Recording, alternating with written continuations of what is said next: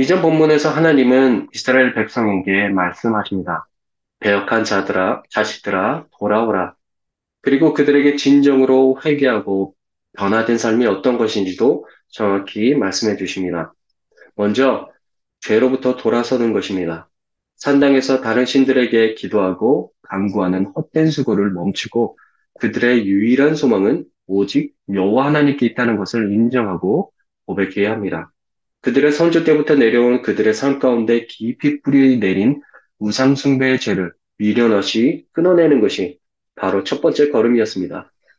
그리고 끊임없는 이웃 나라들의 침략과 또 어떻게든 살아남기 위해 타협하며 겪었던 치욕과 수치들도 다 자신의 죄값이었다는 것을 인정하는 것입니다.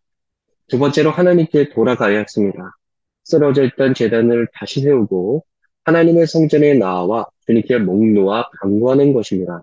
여기서 말하는 내용은 단지 피상적이나 피상적인 것이나 형식적인 의미가 아닌 그들의 깊은 심령에서부터 우러나오는 주님을 향한 열망을 가리키는 것입니다. 또 그런 고백과 예배는 삶의 변화로 이어져야 합니다. 하나님이 그들에게 말씀하셨던 정의와 공의는 그들의 매일의 삶에 그리고 또 사회와 정치의 영역에서 펼쳐지는 것이기 때문입니다. 이처럼 이스라엘 백성들이 진정으로 회개하고 하나님께 돌아선다면 주님이 그들 가운데 임하셔서 그들을 통한 그들을 통해 주님의 영광을 온 만방에 알리실 것이라고 약속하셨습니다. 결론적으로 진정한 회개란 죄로부터 돌아서고 하나님께 돌아오는 것입니다. 하지만 그러지 않는다면 주님의 분노가 불길처럼 임할 것이라고 하시면서 오늘 말씀의 내용이 이루어집니다. 본문에서 5절부터 7절의 말씀에서는 먼저 언급하셨던 하나님의 분노가 어떤 모습으로 그들에게 임하게 될지 자세히 설명해 주십니다. 너희는 유다에 선포하며 예루살렘에 공포하여 이르기를 이 땅에서 나팔을 불라 하며 또 크게 외쳐 이르기를 너희는 모이라. 우리가 견고한 성으로 들어가자 하고 시온을 향하여 깃발을 세우라. 도피하라. 지체하지 말라. 내가 북방에서 재난과 큰 멸망을 가져오리라. 사자가 숲에서 올라왔으며 나라들을 멸하는 자가 나왔을 때 내 땅을 황폐하게 하려고 이미 그의 처소를 떠났은지 내 성읍들이 황폐하여 주민이 없게 되리니 이로 말미암아 너희는 굵은 배를 두고 애국하리라. 그래서 나팔을 불고 깃발을 든다는 것은 날에 아주 위급한 상황이 다가오고 있음을 보여주고 있습니다. 그리고 그 다음 절에 그것이 어떤 상황인지 알 수 있죠. 사자가 숲에서 올라와 달려드는 것 같이 북방에서부터 크고 강력한 나라가 내려와서 유다를 침범하고 완전히 초토화시켜버릴 것이라고 얘기하고 있습니다. 여기서 말하는 사자는 바로 바벨론이라는 강국이었습니다. 당시 느부갓네살 왕은 느부, 느부갓네살 왕이 이끄는 바벨론은 아수르를 점령하고 근방 지역의 패권을 장악하기 시작했기 때문입니다. 그리고 결국 이 심판은 서기 597년에 바벨론이 예루살렘을 함락하고 수많은 주민들을 바벨론의 포로로 끌고 가게 되면서 성취되게 되죠. 내 성읍들이 황폐하여 주인이 없게 된다는 말이 이를 두고 함입니다. 그때 왕과 지도자들은 낙심하고 제사들, 제사장들과 선지자들은 깜짝 놀랄 것이라고 말합니다. 왜냐하면 그들은 다윗의 언약이 있고 하나님의 성전이 거하는 유다가 결코 망하지 않을 것이라는 안이한 생각에 빠져 있기 때문입니다. 그들은 그들 가운데 무성이 자리 잡고 있는 죄를 눈 감아주고 평안하다, 평안하다, 평안하다 외치며 백성들을 진정시키기 급급했습니다. 무슨 일이 있어도 하나님을, 하나님은 그들을 지키시고 보호하실 거라고 외쳤던 것입니다. 하지만 이는 자신의 이기적인 상황에서부터 흘러나오는 허망한 맹신이었습니다.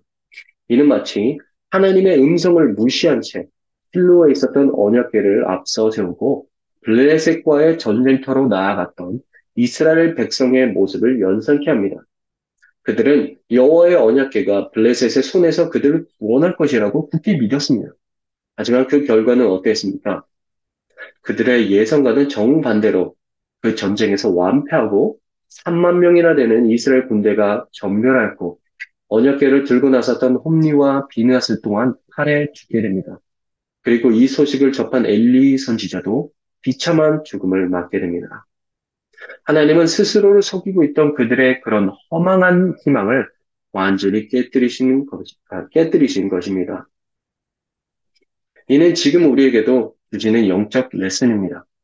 하나님과의 친밀한 관계는 강구한 채 이전의 어떤 신앙의 형식이나 연주만 내세운다면 결국 그 또한 우상숭배와 닫을 바가 없다는 것입니다. 이전에 은혜 받았던 축복의 말씀들과 기도 중에 체험했던 기적적인 하나님의 은사, 또 하나님 앞에서 했던, 했었던 믿음의 결단과 고백, 이런 것에만 머무른다면 눈이 멀어 성장하지도 못하는 죽은 신앙일 것입니다. 하나님은 분명 우리에게 말씀하셨습니다. 너희는 이전 일을 기억하지 말며 옛날 일을 생각하지 말라. 보라, 내가 새 일을 행하리니 이제 나타낼 것이다. 주님은 여전히 오늘도 우리 가운데 새로운 일을 행하시고 계십니다. 어제 지나간 은혜가 아니라 오늘의 새로운 은혜로 우리에게 채우십니다. 그렇다면 우리는 어떻게 합니까? 매일마다 새로운 마음으로 하나님을 소망하고 안구해야 합니다. 새 포도주는 새 부대에 담아야 하듯 오늘의 말씀을 통해 우리에게 주시는 하나님의 음성을, 음성을 기대하고 또 귀 기울이는 것입니다. 이 말씀이 이 순간 우리에게 허락하신 살아 숨쉬는 하나님의 음성으로 다가오길 간절히 축복하고 소망합니다. 이어서 11절부터 18절에서 그 심판의 정도가 어떠한지 면밀히 보여주고 있습니다. 그때가 오면 여호와의 치는 손은 단지 그들을 휘질하거나 정결하게 하는데 그치지 않을 것입니다.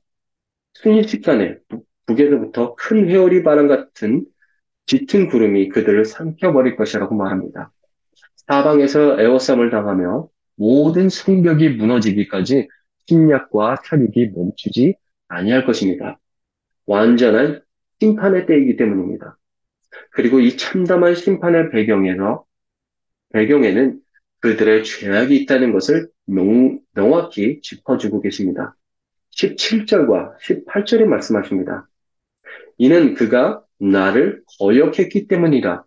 내 길과 행위가, 행위가 이 일들을 부르게 하였나니 이는 내가 악함이라. 그 고통이 내 마음에까지 미치느니라. 그 백성들을 향해 수십 번이나 경고하셨던 주님의 말씀을 끝까지 부인하고 듣기를 거부하였던 그들의 완강하고 딱딱하게 굳은 마음이 결국 스스로의 멸망을 초래했던 것입니다. 말씀에 나오는 백성들의 모습은 참으로 절망적이지 않을 수 없습니다. 어떠한 소망도 보이지 않습니다. 그들을 묵상하면서 떠올랐던 장면은 팔짱을 끼고 뿔나팔처럼 튀어나온 입으로 잔뜩 인상을 찌푸리, 고 있는 아이의 모습이었습니다.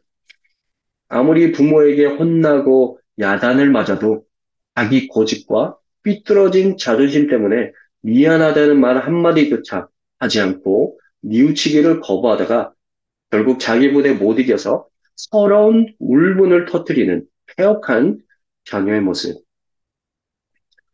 과연 그런 자녀의 마음을 돌이킬 수 있는 것이 무엇일까요? 그거 바로 자녀를 향한 부모의 고집스런 사랑일 것입니다. 폐역한 자녀가 돌아올 때까지 끝까지 기다려 주시는 부모의 넓은 마음과 무궁무진한 사랑. 그것이 바로 이런 자녀의 유일한 소망일 것입니다. 오늘 말씀에서도 우리의 참된 부모 되신 하나님의 그런 사랑을 엿볼 수 있습니다. 14절입니다. 예루살렘아 내 마음의 악을 씻어버리라. 그리하면 구원을 얻으리라. 내 악한 생각이 내 속에서 얼마나 오래 머물겠느냐. 아멘. 얼마나 오래 머물겠느냐.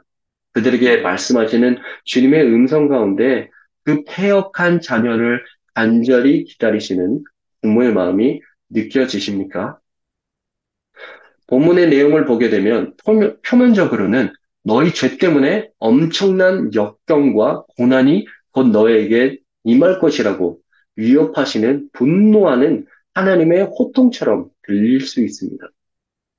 그렇지만 마음의 중심에는 그의 백성을 향한 주님의 고집스러운 사랑이 자리 잡고 있음을 보게 됩니다. 그리고 결국 그 사랑이 주님의 백성을 돌아서게 했습니다. 하나님의 이 고집스러운 사랑은 지금도 우리에게 흘러내려오고 있습니다. 우리가 아직 죄인 되었을 때에 그리스도께서 우리를 위하여 죽으심으로 하나님께서 우리에 대한 주님 한 자기의 사랑을 확증하셨느니라. 아멘. 예수 그리스도 안에 확증하신 우리를 향한 하나님의 사랑이 우리의 유일한 소망 되심을 믿습니다. 우리를 향한 하나님의 깊고 넓고 높으신 사랑을 묵상하면서 오늘도 참된 회개의 자리로 나아가는 시간 되길 간절히 소망하고 원합니다. 아멘.